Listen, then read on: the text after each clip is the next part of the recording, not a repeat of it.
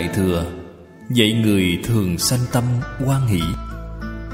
Thế nhưng, Làm gì có được nhiều việc vui đến như vậy? Niệm Phật mới là chân thật quan hỷ.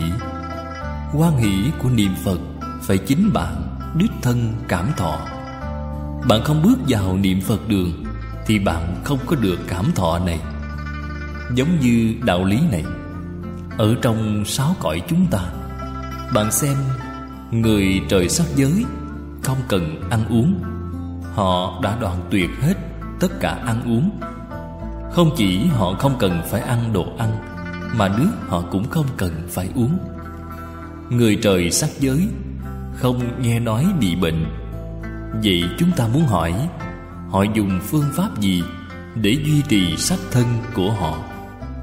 Trên kinh nói với chúng ta, Thiền duyệt vi thực. Thực là thí dụ thứ bổ dưỡng. Chúng ta phải dùng ăn uống Để bổ dưỡng thân thể. Họ thì không cần ăn uống, Họ dùng là thiền duyệt. An vui trong thiền định Có thể nuôi được thân thể của họ.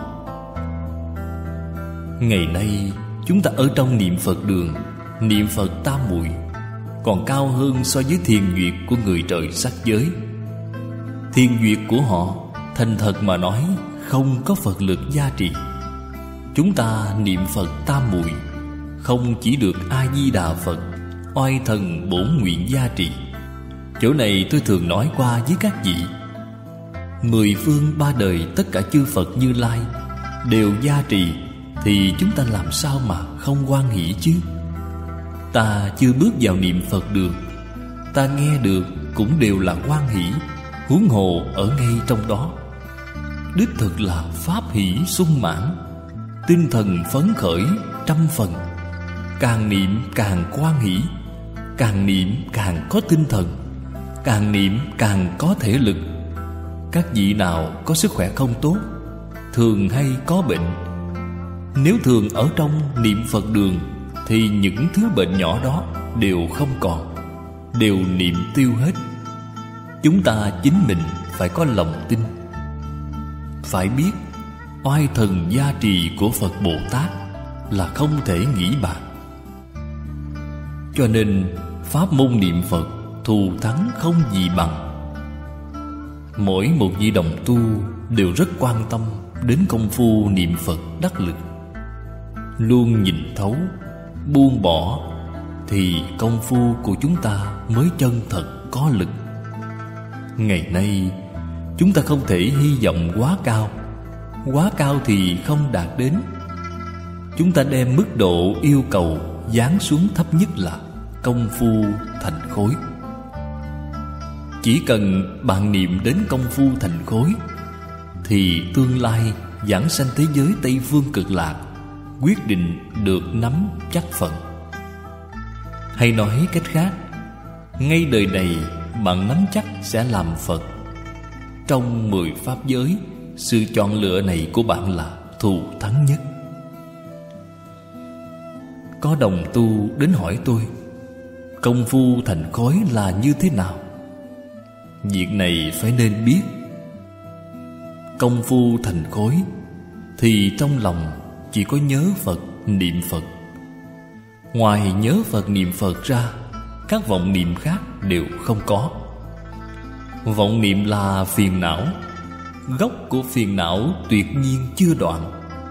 Nếu gốc đoạn được rồi, Thì cảnh giới đó cao, Không dễ gì làm được.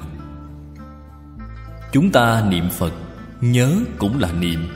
Trong lòng tưởng Phật, Thì sức niệm này mạnh, Làm cho phiền não bị đè xuống. Phiền não tuy là có, Nhưng không khởi tác dụng, Không khởi hiện hành. Đó gọi là làm được công phu thành khối. Nếu như chúng ta lìa khỏi niệm Phật đường, Ở ngay trong cuộc sống thường ngày, Vẫn còn khởi lòng tham, Gặp phải việc không vui, Vẫn còn khởi tâm sân hận, Thì chúng ta phải biết Công phu của chúng ta Chưa đạt đến trình độ này. Công phu chân thật Đạt đến thành khối Thì gặp việc quan hỷ không khởi tâm tham ái. Gặp việc không vui Cũng không khởi tâm sân hận. Tâm của bạn vĩnh viễn giữ được bình lặng, vĩnh viễn giữ được cảnh giới ở trong niệm phật đường. Đó gọi là thành khối. Ở trong niệm phật đường, rèn luyện, chí ít phải luyện đến công phu này thì bạn mới xem là có thành tựu. Bạn niệm phật đúng cách niệm phật đúng cách thì là quyết định giảng sanh. Phải đạt đến mục tiêu này. Lại có một số đồng tu nói Việc này khó, rất khó. Không sai, rất khó. Làm gì dễ dàng làm Phật như vậy chứ? Sự việc này bình thường phải dụng công. Bình thường dụng công phu gì? Nhìn thấu, buông bỏ. Cũng chính là nói ngay trong một đời này của chúng ta. Đối với tất cả mọi người Mọi việc, mọi vật Phải thấy nhạt đi một chút không nên quá chấp trước. Phàm mọi việc phải học lớn Hóa nhỏ Nhỏ hóa không. Không nên chấp trước từng ly từng tí Thì công phu chúng ta mới có lực. Mọi thứ đều rất chăm chỉ. Mọi thứ đều so đo, tính toán Thì thật đáng lo. Bạn muốn đạt đến công phu cảnh giới này Thì tương đối không dễ dàng.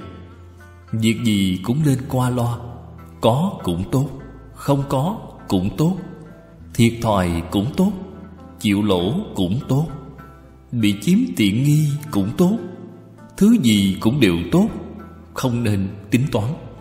Cũng không cần phải hỏi qua. Chân thật là nhiều một việc, Không bằng ít đi một việc. Ít đi một việc, Không bằng không việc gì. Tất cả tùy duyên qua ngày thì tốt. Trích lục từ Phật Thuyết Đại Thừa, Vô lượng thọ trang nghiêm thanh tịnh bình đẳng giác kinh. Giảng giải, tập 41